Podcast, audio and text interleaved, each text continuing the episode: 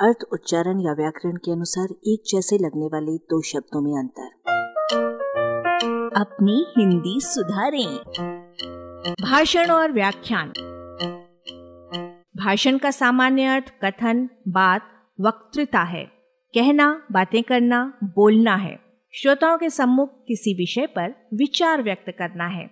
इस शब्द का धीरे धीरे बुरा हाल होता जा रहा है। उदाहरण के लिए जो हम आगे बोलने वाले हैं उन वाक्यों में, इसके अर्थ का अपकर्ष देखिए।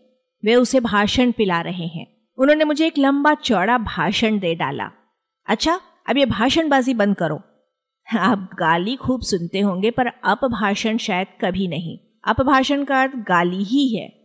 संभाषण भी कम सुनाई देता है, जिसका मतलब होता है वार्तालाप या बातचीत। हाँ अभिभाषण ज़रूर कभी कभी सुनने में आ जाता है, जैसे राज्यपाल का अभिभाषण। इसका अर्थ है, विशिष्ट व्यक्ति के द्वारा विशिष्ट व्यक्तियों के सम्मुख विशिष्ट अवसर पर दिया गया भाषण। सादे या कोरे भाषण की तुलना में व्याख्यान ज़्यादा इज्जतदार शब्द है। व्याख्यान विशेष आख्यान है, कथा है, वर्णन है, विवरण है, वृत्तांत है। वो टीका है, भाष्य है, विवृत्ति है, स्पष्टीकरण है। वो किसी गूढ़ विषय पर विचार पूर्ण और सार गर्भित भाषण है। नेता भाषण देता है, प्राध्यापक व्याख्यान देता है। व्याख्याकार और व्याख्याता में ये अंतर किया जा सकता है कि व्याख्याकार, यानी इंटरप्रेटर के लिए किसी विषय की व्याख्या करना ज़रूरी रहता है, जबकि आजकल व्याख्याता, यानी लेक्चरर के लिए व्याख्यान देना बिल्कुल ज़रूरी नहीं रह गया है।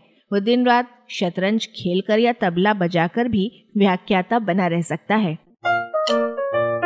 आलेख भाषाविद डॉक्टर रमेश चंद्र मेहरोत्रा वाचक स्वर संज्ञा टंडन। अरबा की प्रस्तुति।